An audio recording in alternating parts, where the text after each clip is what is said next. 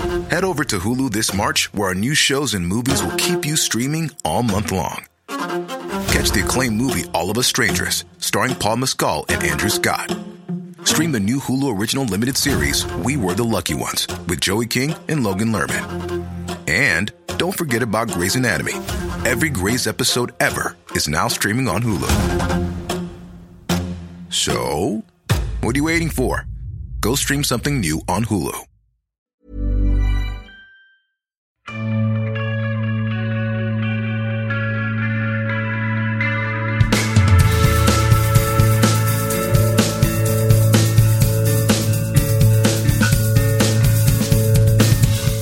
Tuned in to Sci-Fi Fidelity, the podcast that brings you monthly science fiction television discussions and interviews. Remember to follow Den of Geek on Twitter and Facebook at Den of Geek U S, and we are at Sci-Fi Fidelity. This is episode thirty-two for August of twenty eighteen. My name is Mike.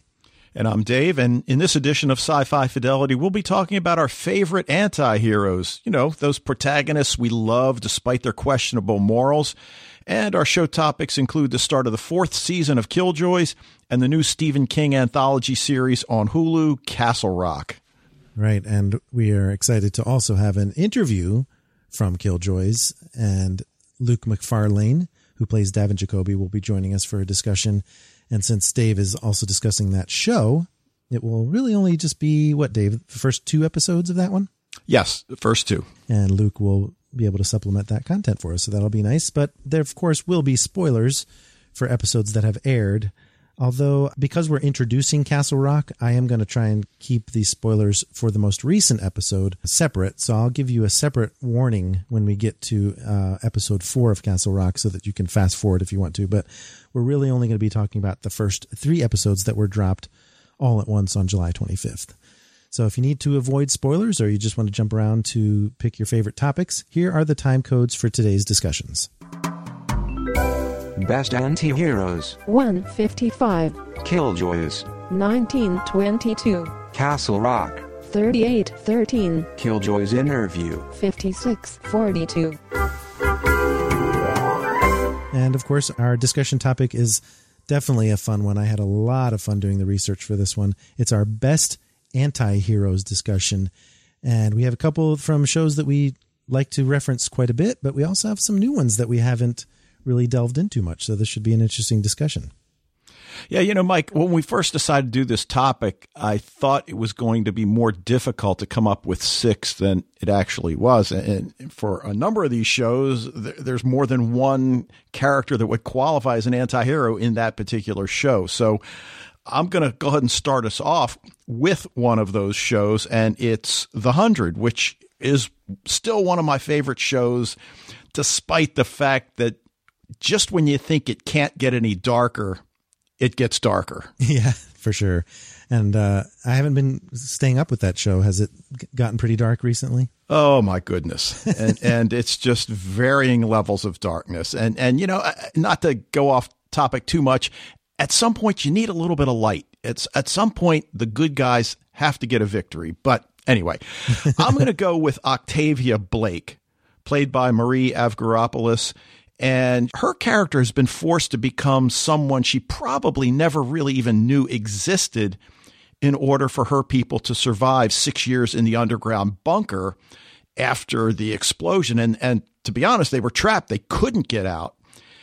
And for her, it's almost reasonable to accept the fact that killing has become an afterthought for her. As the leader, she would certainly argue it's a necessary evil. But as we go on in the series and we see more and more of her character, we have to wonder whether Blood Raina has perhaps just gone off the deep end. Yeah, I mean, I think it's definitely true. And we'll notice this as we go through this discussion, that a lot of these characters are off the rails because of survival reasons. They'll do anything to protect the people they're in charge of. Now, Mike, you say anything. And when we finally learn the truth to one crew's survival, Octavia's decisions become even more powerful. She forces her people to resort to cannibalism in order that they survive. Eat or die. And she ends up murdering some of her own people to break the will of the others who are reticent, as you might understand, to eat human flesh. But she also understands from a medical perspective, if they don't do this, they're going to die. Oh, that's terrible. I understand that. And, you know, the other character I considered, Clark Griffin, who comes across certainly in a more positive light. Well, we ask ourselves, is what Octavia is doing any different than what Clark did at Mount Weather? And I don't think it is. Yeah. And those tough decisions sometimes have different levels within the group. And in fact, my first one that I'll go into has that same problem where the show could have given me two different choices.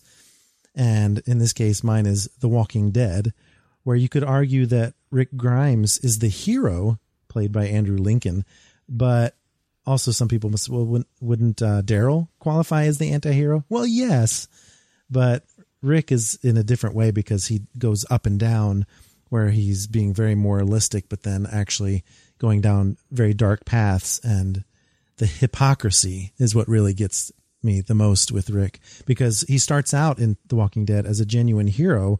He's, of course, the ex-cop who wakes up from a coma and finds himself in the middle of a zombie apocalypse. And he makes those tough choices initially, just as the folks in The one hundred did, that it's required for survival. And in season three, there was a section of the story where it was at a prison and he had to ruthlessly kill the prisoner's leader and then force others who wanted to join the group to lock another of their number in a courtyard where there's a bunch of walkers mobbing them, sort of to prove their worth to join Rick Grimes's group of survivors. So he's not going to trust anybody to become part of the group unless they show their worth. And of course, that definitely has some moral questionability to it. Yeah. And Octavia has something similar in her uh, situation. So, yeah, the things they have to do to sort of uh, make people who themselves might be morally questionable respect them, I think is what it comes down to. And Rick does go full anti-hero in season five when he goes to Alexandria, where he's subjecting himself to another leader in Deanna, who basically is in denial about the world outside. And he doesn't like that. And in a sense, you have to wonder, well, is he addicted to the battle and doesn't want to settle down into a, a comfortable life? Or is he right that Deanna is ignoring the problem? And he's eventually willing to, you know, take out perceived threats before they even occur. And I mentioned the hypocrisy of that because he often ends up acting exactly like the aggressively protective antagonists that he took out in earlier seasons, like Shane in the earlier seasons, or even the governor, which was a great villain early on. So those folks were basically doing the same thing he was. And then he takes on those traits that he so despises, but he has to. And, and that's the thing. He's still the hero. He's still the protagonist. It's just that he's doing morally questionable things to keep to his moral code of protecting at all costs. Yeah. And, you know, you wonder that if these shows get to a point in the overall story arc that once they've surmounted whatever their problem is, zombies in The Walking Dead's case, you know, will these characters be able to live with themselves for what they've done? Exactly. So, well, I think a natural follow-up for my next character is from the show Van Helsing and the character Vanessa Helsing, played by Kelly Overton. And we did an interview with her, right? We sure did. Okay. I'm not sure where it is in the uh, catalog, but I'm sure you can search it on Den of Geek. But just like Rick Grimes in The Walking Dead, she wakes up from a coma and finds herself in the middle of a vampire apocalypse. And, right. And in the show Van Helsing, the vampires act very much like zombies. They, they certainly have those characteristics, but she's the classic reluctant hero. But in this case, it goes way beyond that because it is revealed early on that she is mankind's savior from this vampire apocalypse. And interestingly, she can either bite or be bitten by a vampire, and the effect is the same, that it turns the vampire back to the human state. But she doesn't care about any of that. She wants to be left alone so that she can find her missing daughter. And through much of the first season, that's what the search is all about. Eventually, she finds her daughter. And of course, when she finds her, her daughter's already been turned to a vampire. But Vanessa, ruthless, as I said, has little to no interest in those around her, grudgingly allows them to tag along. But at this point, now that her daughter is dead, and she would argue that it was at her own hands, she really has, I don't want to say no direction, but she's just really grasping at straws.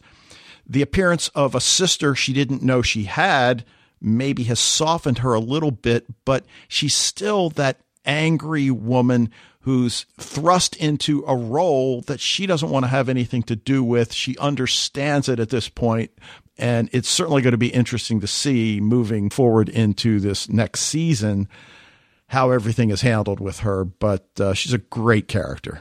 Yeah, I have the feeling it sounds like she's the type that might start to broaden her view beyond her personal mission and become more of a hero and less of an anti-hero as time goes by. Yeah, and I think the introduction of her sister will perhaps facilitate that. But then, of course, there are people who are anti-heroes from the very start and end up that way as well. And I have to go into the vault for this one. Stargate Universe, a great character played by Robert Carlyle, Doctor Nicholas Rush, who really sets himself up to be kind of the crew member that everyone loves to hate, even though he's in a leadership position, because he's this ultimate Machiavellian hero who believes himself to be the only one who knows what's best for the group to survive. And in fact, his drive to know more about the Stargate is what makes him choose to put in that ninth chevron and take the crew to the derelict ship Destiny rather than back to Earth. And I think that's really at the core of his, his character, is that he wants to protect everyone, but he also has this thirst for knowledge that kind of subsumes that larger mission. And you never know if he's exercising self-preservation because he is selfish in his desire to continue his own personal mission, or whether he genuinely is one of these same kind of characters like Rick Grimes, who will do anything to protect the larger group. It's, it's very difficult to tell if he's selfish or selfless. And as you know, I came to Stargate Universe very late, uh, really about two years ago. And my experience with Robert Carlyle was from Once Upon a Time. And his character's not totally different. Yeah. But Doctor Rush, it's, as you said, he really does. And you know what? He may be right. No better than everybody else. It's just that he doesn't have the social graces sometimes to get his points across. And he's not very honest. I mean, he pretends like Jack O'Neill has appointed him ahead of the crew, and it's just not true. He, it's just that he, it would facilitate his desire to just brush aside all the competitors who, who are keeping him from doing what he wants to do. And he's constantly urging the personal sacrifice of others, like when Young and Scott return with some ice uh, for, I think they're short on water, and Scott is left in a crevasse. And he just tells Young, leave him behind, you know, and he's not going to do that.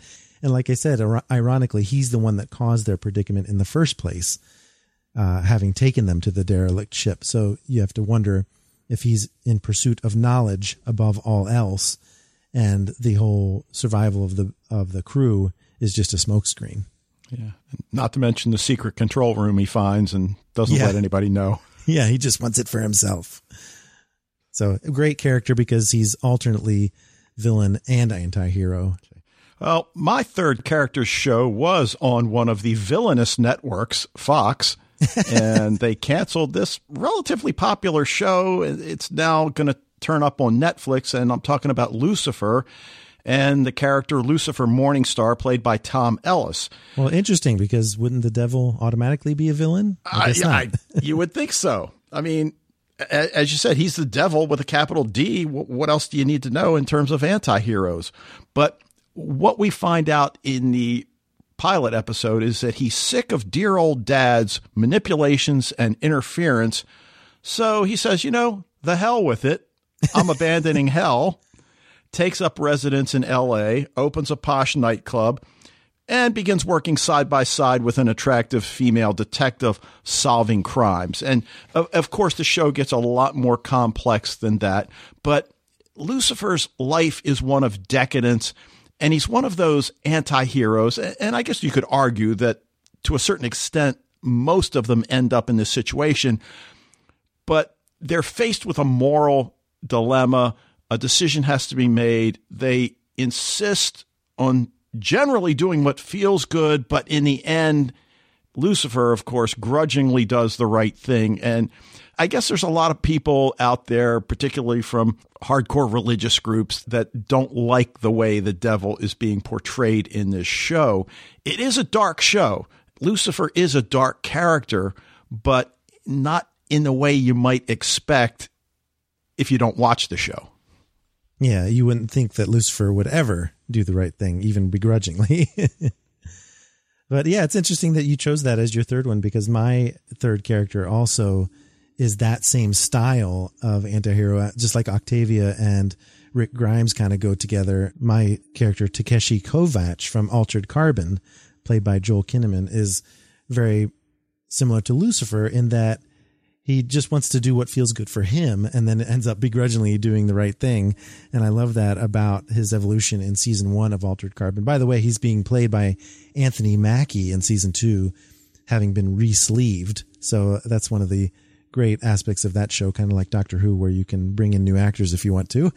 But he becomes the anti-hero early in life, even as a kid, because he kills his father to protect his sister Ray from abuse. And that kind of carries through into his character, some of his motivations. So even though he doesn't buy into the societal view of these classist uh, elitists re-sleeving themselves into new bodies, despite all moral objections, whether religious or otherwise, from the common people, he acts as their enforcer in the SeaTac. But then as soon as he finds that his sister has not been protected, as the powers that be insisted that they would, but instead has been uh, enslaved by the Yakuza, he immediately obliterates his colleagues, as does she, no matter the cost. And so you can see that his core motivation is protection of his sister. So even when he became one of the good guys, the, the envoys under Qualchrist Falconer, it was still about really protecting his sister. I think as the time goes by and, and his investigation into the death of Lawrence Bancroft, which is the modern version of what he's up to, he still pretends to be that way in his mind. But you can see as he's recruiting his various assets to help him in his mission, he insists that they're merely tools to accomplish his objective. But do we really believe that? I mean, you can sort of tell that he is kind of bonding with those around him. So that's why I feel like he's still a good protagonist, anti-hero, because it's all kind of just for show, his selfishness. He really is deep down a good guy. It's just that he's loyal to a person who has earned his loyalty. But then as soon as they break that trust, they're pretty much toast. He's going to take them out. And you kind of have to love that about him, even though it's kind of harsh in its execution. Yeah, I'm still having a hard time getting over the fact that we're not going to have Joel Kinnaman anymore. Yeah, it's going to be tough, but if anyone's going to do it, I mean, Anthony Mackie, coming from the Avengers world, I'm sure he's going to be able to fill those shoes, but we'll see. I'm, I'm, I'm excited by that one. Okay, and I'm sure some of you are out there saying, hey, what about Jessica Jones? Isn't yeah. she the quintessential anti-hero? Yeah, she is. We just couldn't fit them all in. Well, you came up with Pope from Falling Skies. I'd forgotten about him. Yeah, that was one that I was struggling whether or not I wanted to put on there as well. And you mentioned Clark also getting an honorable mention from the one hundred. So, yeah, there's plenty of ones that we could have chosen. And on the Facebook group, we had my brother Casey chiming in with Kovacs from Altered Carbon. That was his choice. Christopher Bork said Spike evolved into one toward the end of Buffy's run. He also mentioned Lucifer, as you did. He also brought up Jaime Lannister from Game of Thrones. That's a good possibility as well. A lot of people that have questionable morals in Game of Thrones, even the supposed good guys. Linda chimed in with that pesky Avon again from Blake's Seven, and also mentioned our good friend Matthew Kellogg from Continuum. I think that's a good choice, Linda. And she also brought up Ben Linus from Lost, which I think is a, another great choice. So thanks to those of you who uh, chimed in on the Facebook group with your choices. Yeah, but you, you know what Linda's doing here, right? What? With, with Blake Seven. I mean, she keeps throwing them out there at us. And at some point, we're both going to find the time to watch it. to watch it.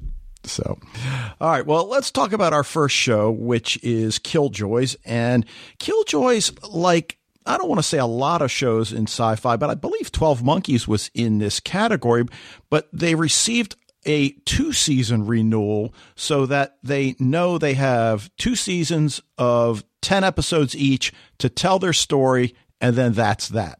And as a showrunner, it really makes things a lot easier.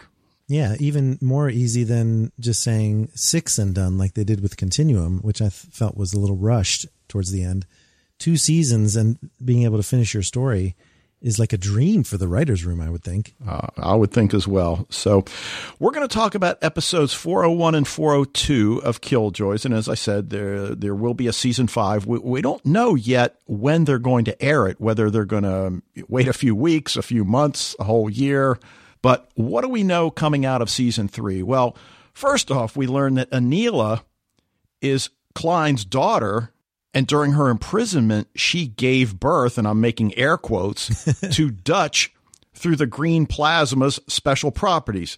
Now, if you watch the show, you know what I'm talking about. But we always were under the assumption that Khlyen had raised Dutch as his daughter, which, of course, he did. And we were never quite sure, well, is she really his daughter? Or, But no, we learned that Aneela, who, of course, is an identical twin, or a, basically a clone, you might say. Yeah. She pulled Dutch out as a memory of her own self. Right. Uh, but beyond that, it's really unexplained how she did it. Yeah. And, and certainly that's one of the great mysteries that's ongoing in Killjoys.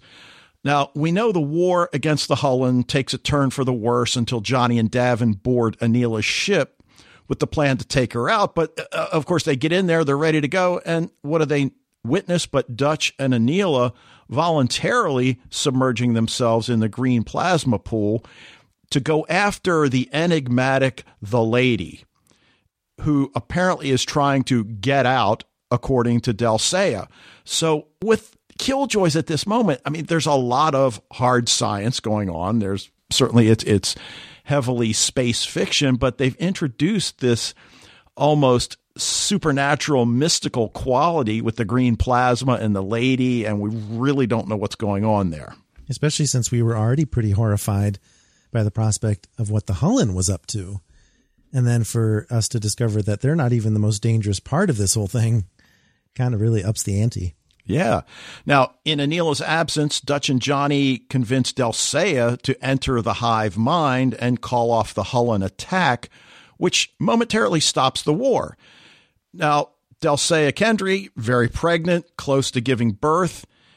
She learns that D'avin is the father of her child. And of course, there are a number of really funny scenes where he, where he's like, did we? No. Oh, good, good. You know, because they, they really dislike each other a lot. How do you feel about apostrophes? Oh, that's one of the great lines in the series. But of course, what has happened is Aneela has essentially engineered this pregnancy using Davin's D N A. And, and again, we don't know exactly how she does it, but whatever, according to her, it worked. And Delle Seyah apparently is merely carrying the child. And certainly one of the questions that evolves at the end of season three and, and carries into season four is whether or not D'avin is really interested in being in this child's life. Of course, that's if Aneela doesn't take the child for herself. So so we don't know. And I would urge people to stay tuned because Luke Macfarlane is going to answer that question in the uh, interview. Okay. Uh, and then, of course, Zeph and Pip kiss when the war dies down. And yeah. You know, one of the things I love about Killjoys is that, you know, there are relationships in the show, but They, you know, they don't throw it in your face. It, oh, it's no, in the yeah. background and a very soft touch. Yes, it is important, but it doesn't overwhelm you. So I agree.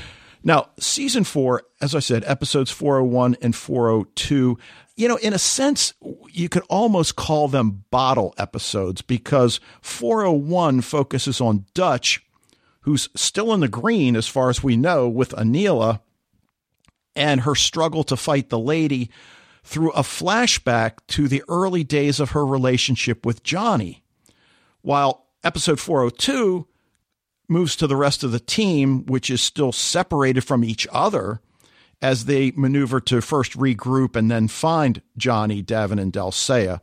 So I like the way they did it. And, and again, I think it's part and parcel with knowing that we've got twenty episodes to tell our story. We can afford to do it this way. We can take our time. And by that, I don't mean that the pace is slow, because it's anything but. Well, and especially since they don't waste time with D'avin and Delle Seyah and Johnny floating around in that elevator that got separated in the season finale last season. They just get right to the part where they're crash landed on a planet and figuring out what to do next. So I like that they kind of just got right to it that way. Yeah, absolutely. And and we've got several active threads. Dutch and Aneela, of course, trying to bring down the lady. Johnny, who's now at least partially Khlyen, and we'll talk about that in a minute, rapidly losing touch with his humanity. Delle Seyah Kendry, close to delivery of the baby that Aneela engineered using Davin's D N A. And then, of course, still looming in the background, you know, is there going to be a war with the Khlyen, or is this baby, which by all accounts is a human Khlyen hybrid, is that going to be the bridge to bringing the two together? I mean, well, especially remember that D'avin has those special rejection of the green type abilities that might come into play. I'm not sure, but yeah, all kinds of possibilities. It's always that way whenever a chosen one child is introduced into the plot line, right? Yeah. So, well, why don't we start talking a little bit about Dutch and Aneela, played by Hannah John Common. And as I said, they're still in the plasma pool, presumably doing battle with the lady, who is this entity. Really very little concrete is known other than she's apparently trying to get out. Yeah, who knows? It's like, it's almost as though she realizes that because of what Aneela did in bringing Dutch out of the green, she realizes that she can also escape the green. Like, this is her realm, but she wants to break out of it into our world.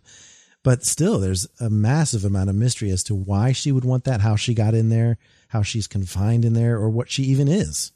Right. And one of the other things we have to consider is that Khlyen is dead in real life. Exactly. So we see Aneela, who's in the green, and she converses with Khlyen. He offers advice, as he is wont to do. But it's apparent that Dutch has been wounded by the lady, who tells her that only she and Johnny can save each other. And again, it's not clear what he means. And he's going to tell his story about the warrior and the princess. And of course, it refers to Johnny and Dutch.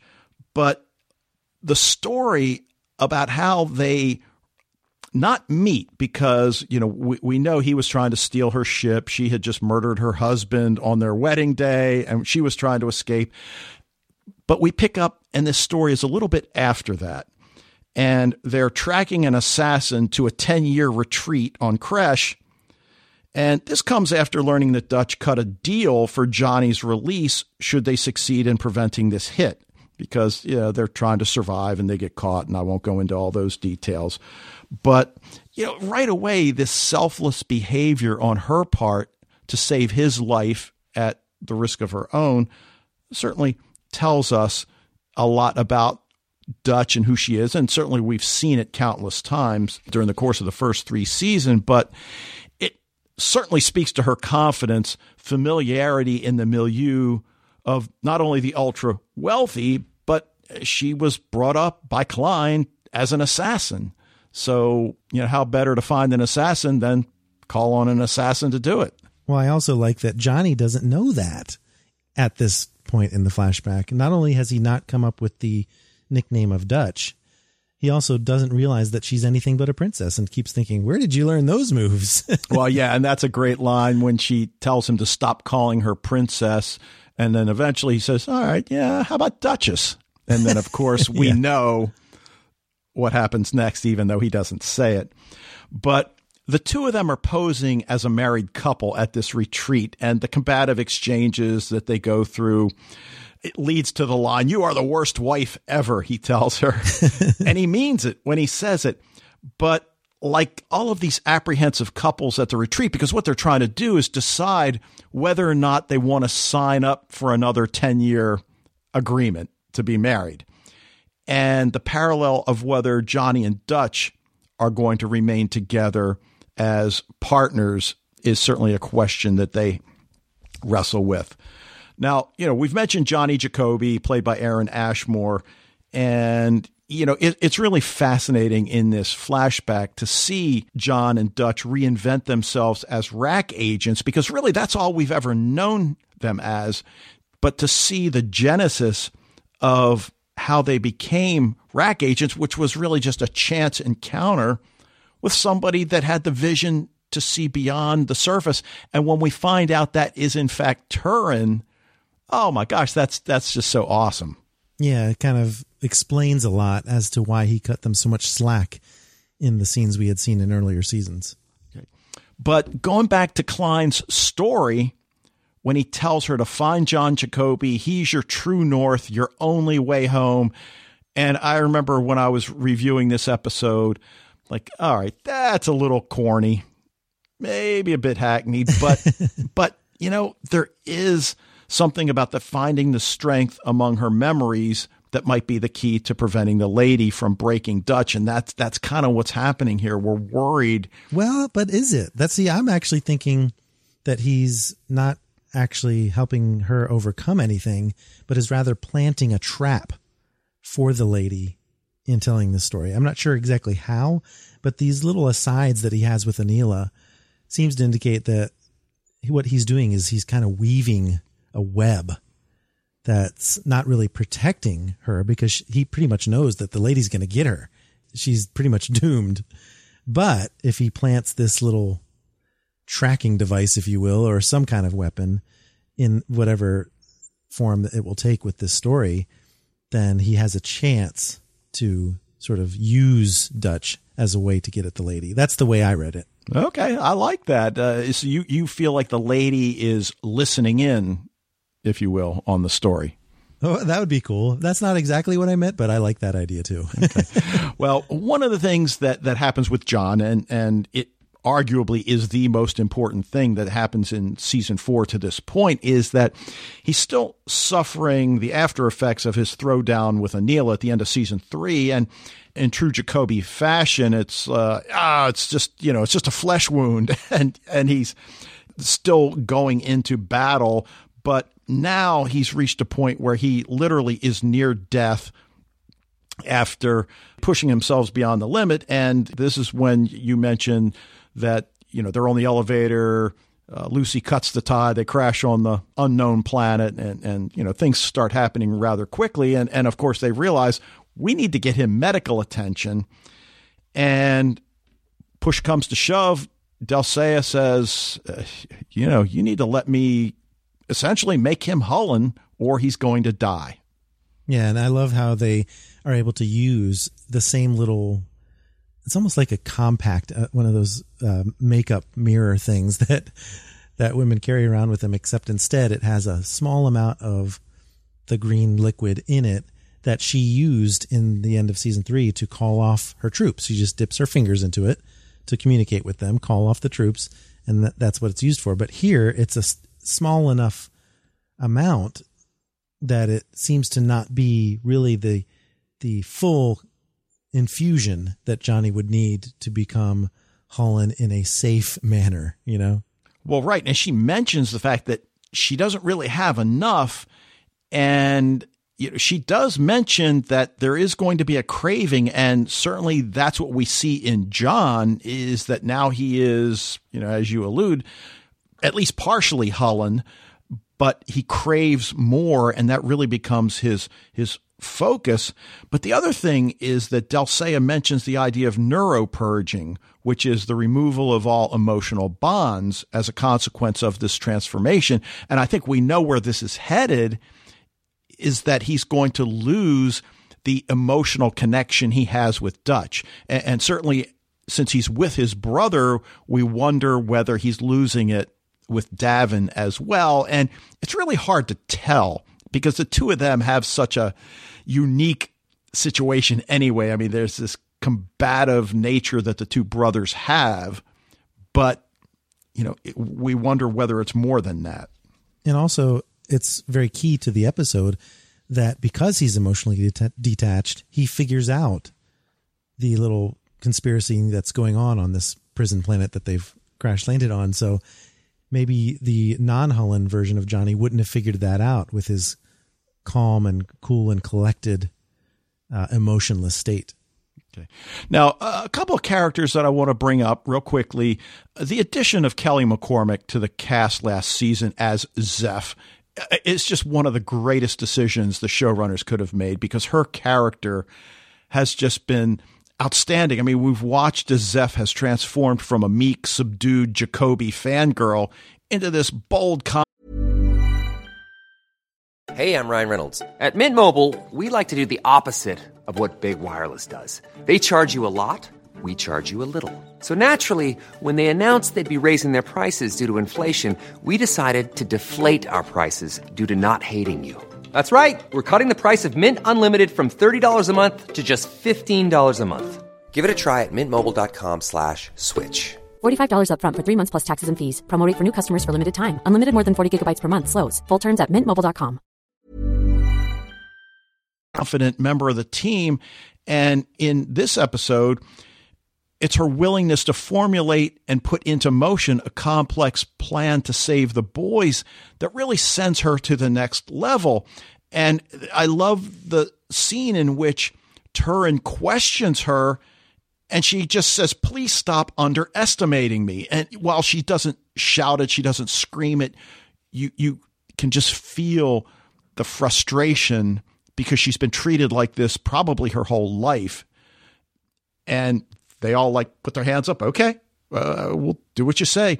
And, and that moment really solidifies her status in the group. And I guess what really gets me about this whole story arc of her putting into motion this plan, standing up for herself, I think Zeph more than anybody needs to be part of Team Awesome Force. Yeah, I love that. And I really think it, it would be, I, I just, I don't even want to think that she's going to leave the show. So I, I don't even want to say that. So yeah. Stop me. Now, uh, the character that has really almost become her sidekick, played by Atticus Mitchell. And, and that is, of course, Pip, who's one of these characters that I really couldn't determine how much and if I liked his character. But every scene he's in, I leave the scene saying, that was pretty good. He, he, he's pretty funny. And he's got this unique skill set. Initially, he's the guy that can get whatever you need. But along the way, he's got some pretty good computer hacking skills. And, you know, when he hacks into the Necropolis system, that's pretty hardcore. That was not easy to do. So, yeah. And then lastly, Pre, who is certainly one of my favorite characters. He is the bartender, you know, that we've seen from the beginning. And he survives the first phase of the war with the Khlyen. And he, he seems to get more time in the field now. And I guess you might argue, well, the town got blown up. Yeah. They wanted to keep Pre, but they couldn't keep in the, him in the bar. So they made him a R A C agent, basically. Right. So, you know, most of his witty lines revolve around sexual innuendo. And, you know, on, on the one hand, it would be nice to not lock him into being this one trick pony. Yeah. Yeah. But uh, nonetheless, his presence in any scene brightens things up, and his relationship with Garrett is still in play. Although um, forget what happened to him. He's, yeah, you know, I don't think he's dead, but no, uh, he was there. He was there, yeah, but uh, he's a great character as well. And uh, you know, it, it's just really a great show. I, I can't speak highly enough about it. Yeah. And I'm actually very grateful that we have the interview with, with Luke Macfarlane, because it will actually flesh out some of the things that you mentioned here in this, in this uh, discussion. And he gave a really good bit of teasing as to where things are headed, specifically with D'avin, but also just speculating on the show at large as it, as it wraps up its uh, series over the next two seasons. So cool. Great show. Now, Mike, before you get started, I wasn't sure how far I was going to get, but I did get to see the first three episodes of Castle Rock. Oh, good. Yeah. And the, the way we're going to do this, because of Hulu doing the formula that I think all streaming services should use, they took Castle Rock and dropped three episodes on July twenty-fifth. And then the fourth episode just aired August first. And that's yesterday, with regard to when we're recording this. So the fourth episode just aired. So the way I'm going to do this is, because a lot of people listening to this might not have seen episode four, and and that's including you, Dave, I'm going to just talk about the first three episodes, the premise and, and what's going on with the show and our opinions of it. And then we're just going to talk about some big bombshells that were dropped in the fourth episode. And if people want to fast forward through that, I'll give a spoiler warning. But yeah, this show has been great and unexpectedly great in some ways. Stephen King is not necessarily my bag of tricks, but this idea of taking all of his different stories that have taken place either in Castle Rock or Derry or, or any of the towns in Maine that a lot of his stories take place, and kind of combining them together gives it sort of a Stranger Things kind of feel, that same nostalgic vibe. And that's just one aspect of it. But what I thought was really cool that I didn't realize until after I had started watching it is that it's intended as an anthology series, a la American Horror Story, where each season is going to be in a completely different Stephen King style with overarching references to many of his novels. And this one, you could say, is kind of in the vein of, say, Green Mile a little bit this first season. But next season, it might be more, you know, Pet Sematary, or it might be more The Shining. You just never know what kind of level of horror and supernatural you're going to get season to season. And that really excites me. But the references that I'm talking about is what makes this first batch of episodes so great. Because right off the bat, we get characters with recognizable names, including Alan Pangborn, played by Scott Glenn, who's the sheriff of Castle Rock in, oh, he's the former sheriff in this show, but he was the sheriff in Stephen King's The Dark Half, in Needful Things, which gets a lot of play, a lot of references in uh, Castle Rock. And Jackie Torrance, played by Jane Levy, is named for Jack Torrance, the antagonist in The Shining, played famously by Jack Nicholson. And even a brief mention in the fourth episode, and this is not a spoiler to say this, but the character of Vincent Desjardins is mentioned, and he's the bully from uh, the Stephen King story, The Body, which was the basis for Stand By Me. So that's kind of cool. I mean, just right off the bat saying, oh yeah, we know who Alan Pangborn is, and integrating it into this new story. Really cool. And then it's not just the characters though. It's also the locations, like Shawshank Prison is very featured very prominently, obviously from Shawshank Redemption. We've got the Mellow Tiger Bar and Nan's Luncheonette gets a mention. Those, of course, were from Needful Things, among other stories. We get reference to the story of Cujo, just kind of newspaper articles that are uh, referenced at some point. And then if that weren't enough, you, I mentioned Stranger Things being a, kind of a same kind of feel by casting certain actors that you associate with this genre. And in this case, it's Bill Skarsgård, who's wonderful as the nameless boy in this series. He, of course, was uh, made Stephen King famous by playing Pennywise from the, in the newest version of It. And then we see C- Sissy Spacek, who of course was well known as the main character in Carrie. And then maybe less known is Melanie Linsky, who is playing Molly in this one. And she was in Rose Red. So you cast certain actors to evoke a certain amount of nostalgia. You get those locations in there. You get those characters in there. And what you end up with is this Stephen King feel, especially since it's very familiar to us, those of us who have watched a lot of Stephen King material, that the town has all of its past sins coming to the surface. And it's got the childhood trauma driving the plot, which happens in a lot of Stephen King, and even possibly a supernatural evil about to overtake this God-fearing, quaint New England town, which seems to be at the center of a lot of Stephen King stories. So right at the very beginning, we know that we're in a Stephen King story. Yeah, it's, you know, very Nathaniel Hawthorne-ish, and, and certainly it takes place, as you said, in New England. And, and the location, we we can't overlook the importance. I mean, looming in the background three hundred years prior to the Salem witch trials.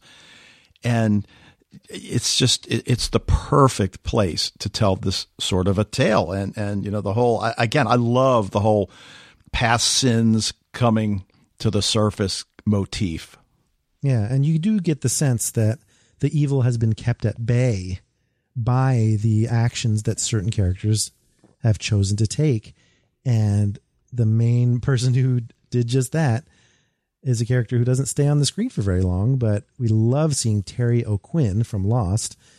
And here he plays Dale Lacey, who goes to his last day at work at Shawshank Prison and drives off a cliff in a very gruesome scene with a hangman's noose tied around his neck. And wow, if that wasn't kind of a shocker right off the bat, especially since he was just going off like it was any other day at work, saying goodbye to his wife and all that. I mean, wow. Oh, and right. And it's Terry O'Quinn. So we assume he's going to be a, a relatively large part of this series. But uh, nope. Other, other than in some voiceovers to this point.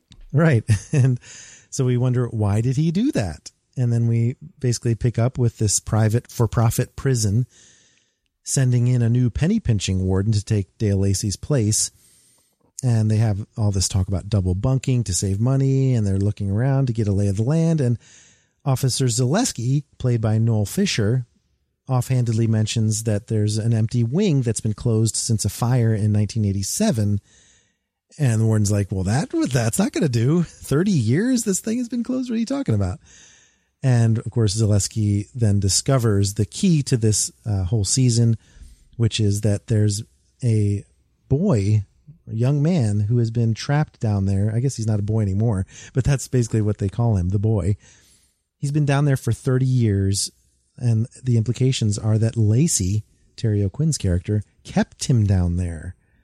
And all we know is that he doesn't speak except to say the name Henry Matthew Deaver, which they initially think is his identity, but you know, the people that are in the town know that Henry Deaver is a character who, although he left town, is very central to some of that evil that lurks in the town from, from many years ago. But it's really interesting that there's a sense that Dale Lacey did this, captured this kid, put him in the Wing F and imprisoned him there unfairly for a long time because of some evil that is incarnate in the child and now the young man.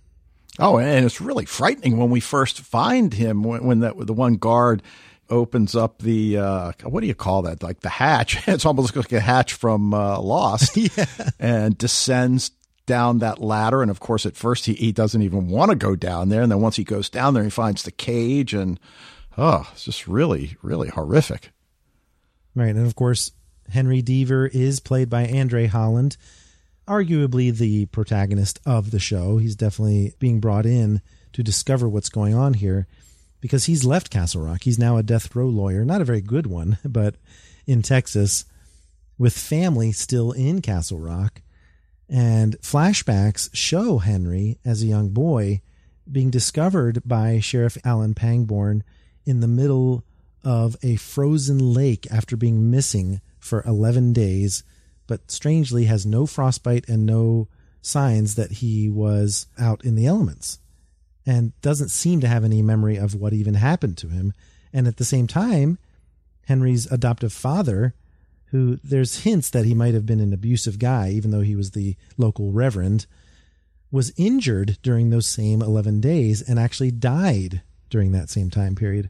So here we've got this mysterious backstory as the now adult lawyer returns to find that the prison is denying that this person who asked for him even exists. He meets up with his mother, played by Sissy Spacek, his adoptive mother, because of course his mother and father are white and Henry is black, but you know, she's got some dementia and now she's living with Pangborn, and that creates a whole contentious dynamic as well. But really, the whole series ends up being a big puzzle box mystery as we try and figure out, as we did in Lost, actually. And that's what you can do in an, an anthology series, is get away with these puzzle box mysteries, because you know we're going to get answers by the end of the season to questions like, why did Lacey kill himself when he had a six-figure severance package? And why was he keeping the boy prisoner? And there's implications that Pangborn knew about this evil because he warns the new warden not to let the kid out, to keep him hidden away, even though his existence has come to light. And what happened to Henry back in nineteen ninety-one? So all these things we assume, because it's a self-contained story, will get answers to. And that's what makes it so enticing, even though there's so many unanswered questions at this point. Yeah. And the thing about Henry, you'd think, you know, here here's a kid that leaves this town, which is clearly in decay. He apparently goes to college, becomes a lawyer. But as he returns to this town, we start to wonder, well, why is everybody so, you know, negative towards him? It's almost as like, okay, what did he do? Well, they all think that he killed his father and then tried to run off in those eleven days. But even though, as he says, my father died at home. And of course, we see the scene, actually, how his father does die at home later on. Right. Speaking of whom, Molly Strand. Yeah, we get flashbacks from her perspective as well. She lived across the street, played by Melanie Lansky. And I love this character because she's got some kind of psychic abilities that really no one believes that she has. They think she's just kind of a crazy lady. In fact, she has to take Percocet to muffle her empathic response that's supposedly caused by these mirror neurons.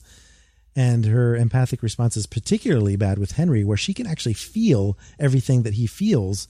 And I guess the implication is that when they were young, she knew exactly what was going on with Henry and his father and whatever abuse was going on. And she was the one that pulled the plug on him when he was trying to recover from his injuries and he was on a respirator. But that still doesn't explain how he got those injuries in the first place or where Henry was during that whole time. All we know is that she took advantage of the situation to get rid of someone in Henry's life that was causing him pain. Okay. And Mike, I'm sitting there watching her. Where do I know her from? Mm-hmm. Two and a Half Men. Oh, that's a strange thing to pull out. She was that wacky neighbor that was always after Charlie Sheen's character. Oh, I'm glad I don't know that reference. But anyway, yeah, her character is trying to revitalize Castle Rock. She's a real estate agent. So she purchases an old yarn mill as part of this commercial revitalization project, even using forty thousand dollars from her family home's equity against her sister's wishes, and is getting ready to go on this local T V show to sort of promote her image. And it's all derailed because Henry comes back into town and she's back to her old empathic self, where she uses her time on T V not to promote her own self, but rather to help Henry with his mission by basically calling the prison out on T V for keeping this boy imprisoned against his will. And so then they're kind of forced to let Henry in to see his client, so to speak. But I think what really is interesting is Officer Zalewski, played by Noel Fisher, who is just very peripheral at first, but you see that this is a guy who is a moral character. He's very much the good cop surrounded by corrupt prison guards. And he's got a wife with a baby on the way, and he's very concerned about that. And he doesn't like what he sees. And so not only does he help Henry get to his client, but he also starts to be concerned and maybe use Henry's influence to become a whistleblower against what's going on in the prison. But here's where I have to give a spoiler warning. You might want to fast forward a couple minutes, because if you haven't seen episode four, there's a big reveal with regard to Zalewski and a very shocking ending to episode four, in which Zalewski snaps in a very surprising way. And I think it's because I think he did a little fist bump with the boy. And we saw that the boy, and I don't know what else to call him, the nameless evil one. We saw that touching him can be a bad idea because they tried to put him with a, a cellmate that was kind of a neo-Nazi guy. They were trying to sort of get rid of the problem by putting him in a cell with the worst possible character. But the, as soon as the guy touched him and he says, "You don't want to touch me," the boy is able to somehow give this guy metastatic cancer that kills him instantly. So this guy is akin to Damien from The Omen or something like that, the devil's child, where he's got some real evil in him. And it's all just implied because he never comes right out and does anything bad. He just is who he is. Yeah. And, you know, it's funny. The show that keeps coming to mind is Outcast. And I don't know if you're familiar with that show or not. Not enough to know who you're talking about. Okay. Well, just the, the whole feel of the show and, and, and the the character that has this kinds of power that's sort of unexplained at this point. But, I mean, the, the thing that really has captivated me about this character is the implication, maybe inference is a better word. Is this the devil? Right, exactly. You don't know what the extent is and how Dale Lacey was called to imprison him in the first place, because he implies that God gave him the mission in a flashback. So there's something to do with Pangborn. There's something to do with this Vincent Desjardins, who Henry goes to meet out in the woods, and a very creepy scene in which there's some kind of barn or shed that clearly was being used to confine somebody, or maybe a young child, or maybe Henry himself as a young child. Who knows? I'm not sure how that's going to play out yet. But what's really eerie about those last scenes is that Henry flashes back in the uh, fourth episode to his father in the woods following him, saying, "Do you hear it now?" And we don't know what he's talking about. But then later, when Henry finally meets with his client, the boy asks, "Has it begun?" And Henry doesn't know what he's talking about. So he says, "This is what we're going to do. We're going to refuse their deal. We're going to sue for civil damages, and you're going to own this whole town." But the boy's not interested in that. He just says, "How many years old are you?" Which is a very strange phraseology. Henry tells him that he's thirty-nine years old. And the boy says, "Do you hear it now?" The same way that Henry's father did. And that's how the episode ends. So I'm dying to get to episode five, because I think we're right on the cusp of getting really deep into the action, not just because of that scene, but also because of the shocking thing that Officer uh, Zalewski does as well. So if you're up to date on Castle Rock, you know that things are about to heat up here at the halfway point.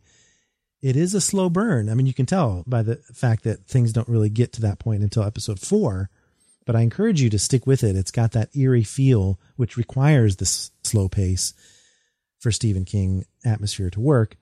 And you can definitely see that the other shoe is about to drop. And if you like Stephen King, if you like subtle horror that builds to a climax, then this is definitely the show for you. And I highly recommend it. I wasn't expecting to highly recommend it, but I've definitely been enjoying it a lot.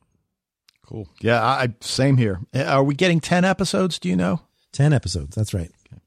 So yeah, like I said, the next next episode uh, next week is going to be the halfway point, and I definitely anticipate some answers starting to come into play.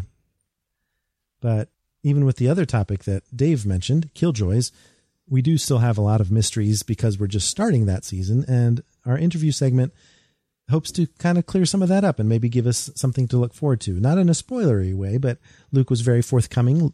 And Luke Macfarlane, of course, for those who don't know him, he first entered the T V limelight as Scotty Wandell on A B C's Brothers and Sisters. And then he was also featured in N B C's Night Shift and P B S's Mercy Street.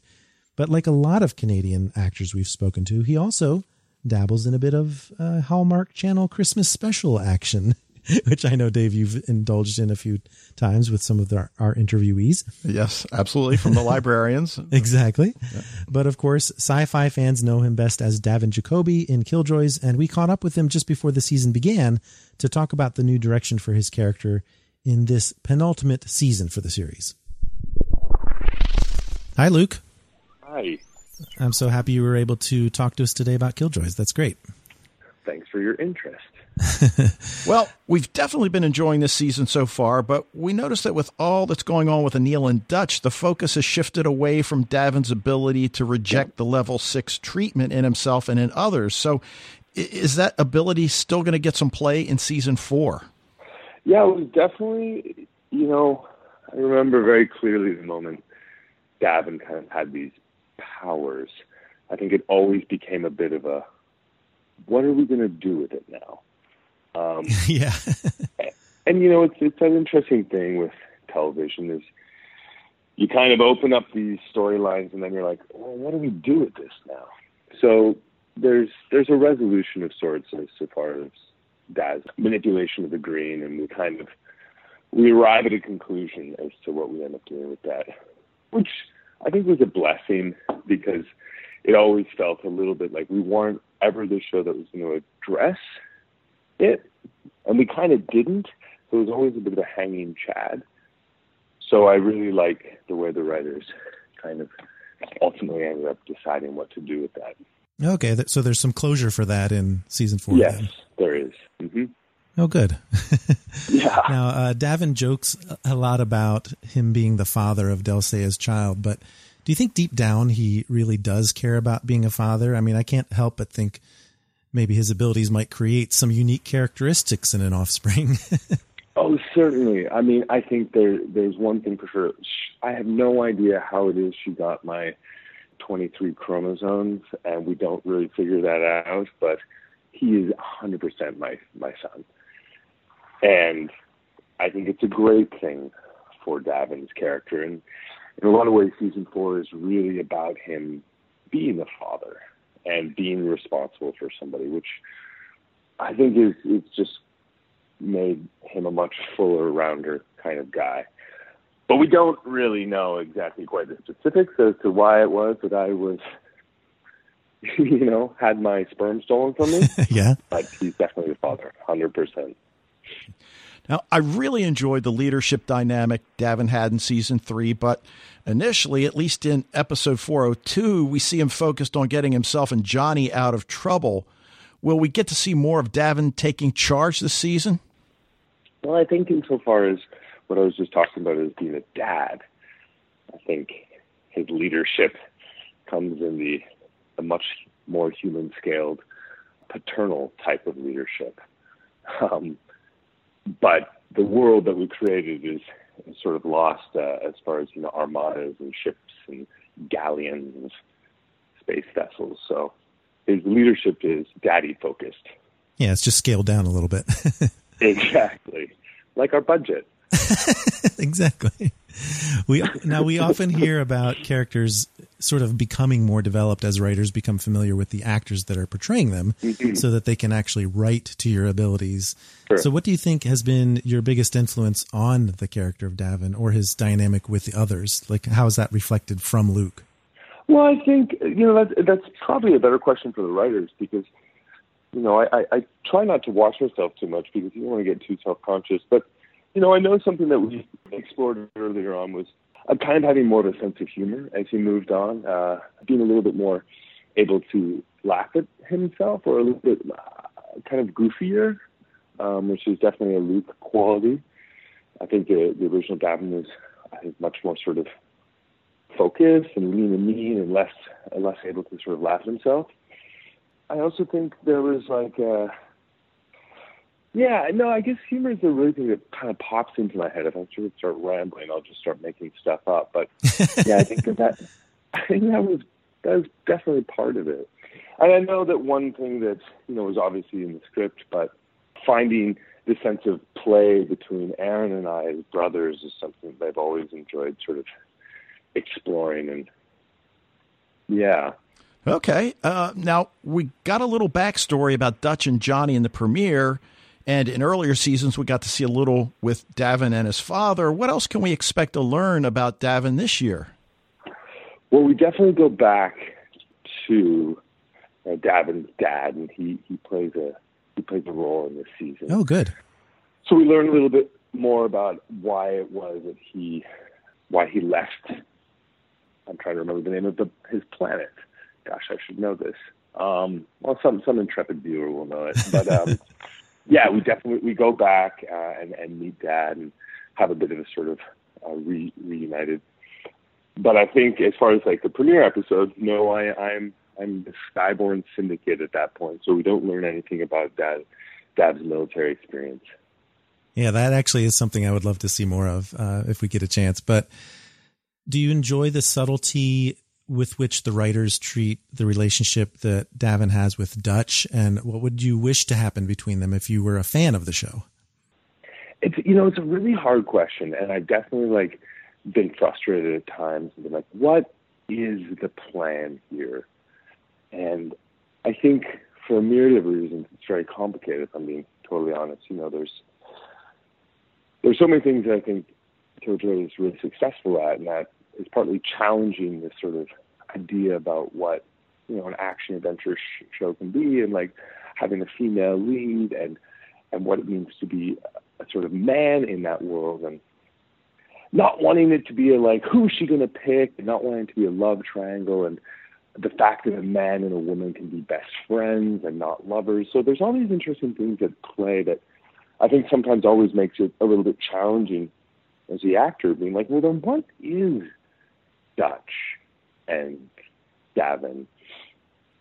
And as far as what I want, I, I always want to serve the story best. I've, I've been sometimes, I'm like, you know, maybe Dutch should just, like, kill himself, and then Dutch and John can get together. And they're like, no, no, no, they're just friends. I'm like, okay.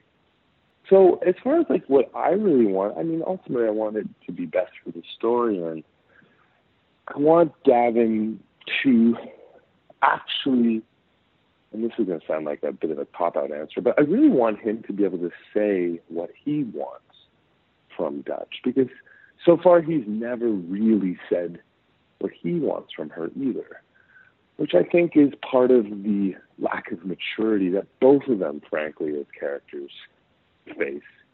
They don't really know how to ask somebody for help or for, like, real, like, relationship affection, you know?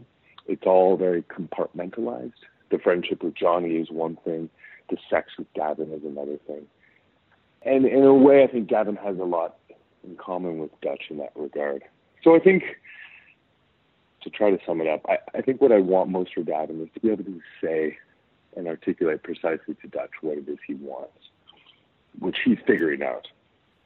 Now, you already mentioned the challenges of a tighter budget, and we already know that Killjoys is coming to a close next season. Mm-hmm. But while the writers might see that as an advantage for giving the story a proper ending, how has it changed the dynamic for you on set?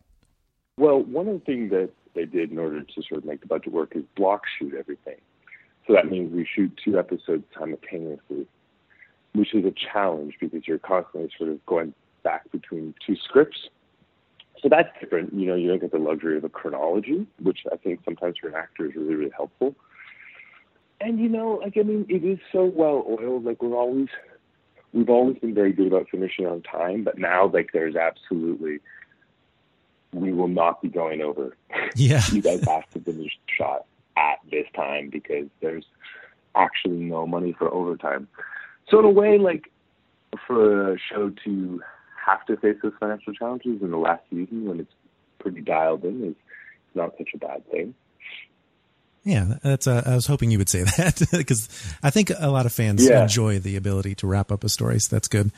And I have one final question. Yeah, and, and honestly, I would say too, and they always figure out a way to make it look really, really good. Like, yeah, honestly, yeah. Uh, I'm not saying that. They always know where to spend the money. Oh, no, I totally agree.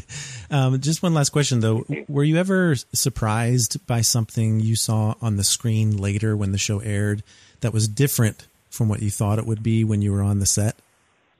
That's a really good question. um, I mean, early on, I can remember just being sort of, uh, I'm trying to think of something more relevant, but early on, I literally remember they have this great opening shot of Old Town in Westerly, and the camera comes flying through outer space and through this sort of low atmosphere and then down through the city. And there's an elevated train. And I remember thinking when we're down on the streets in Old Town, we'd be like, oh, there's an elevated train above us. I did not know that. Um, that's one example with the C G I stuff. Yeah. Another thing that I'm always really amazed at is I'm always really impressed with the quality of the makeup. You know, I wake up every morning, I see Hannah go into processing. She's obviously a beautiful woman, but the hair and makeup department are constantly blowing my mind with the quality of the work that they do on the show. And again, because our budget's so small, they just work their tails off. And, um, you know, all Aneela's looks and, and stuff, uh, they've just done an incredible job. Well, definitely, and I agree. Well, uh, thanks very much. Uh, enjoyed talking to you about Killjoys today. Thank you so much. Nice talking to you, Michael. All right. And I think Luke was very good to sort of tease out not only some of the things that are in store for his character, but also just be very frank about his opinions of where his character should go and some of the frustrations he's had with the Dutch and D'avin dynamic. So that was kind of a, a very cool interview. And, and I definitely appreciate his honesty and basically talking about some of the challenges that came with this season four and season five wrapping up the series and what he hopes to see as the series draws to a close.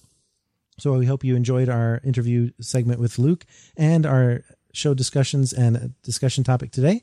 But that's going to be it for this edition of Sci-Fi Fidelity. You can keep the discussion going all month long by following us on social media. We're on Facebook and Twitter as Sci-Fi Fidelity. And for September, we don't know what we're doing yet because there aren't enough new shows debuting in August, but we'll keep you guys posted.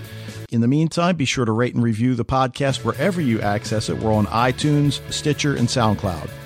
And we do take suggestions for future discussion topics. Just let us know what you'd like us to talk about on social media, or you can send an email to sci-fi fidelity at gmail dot com.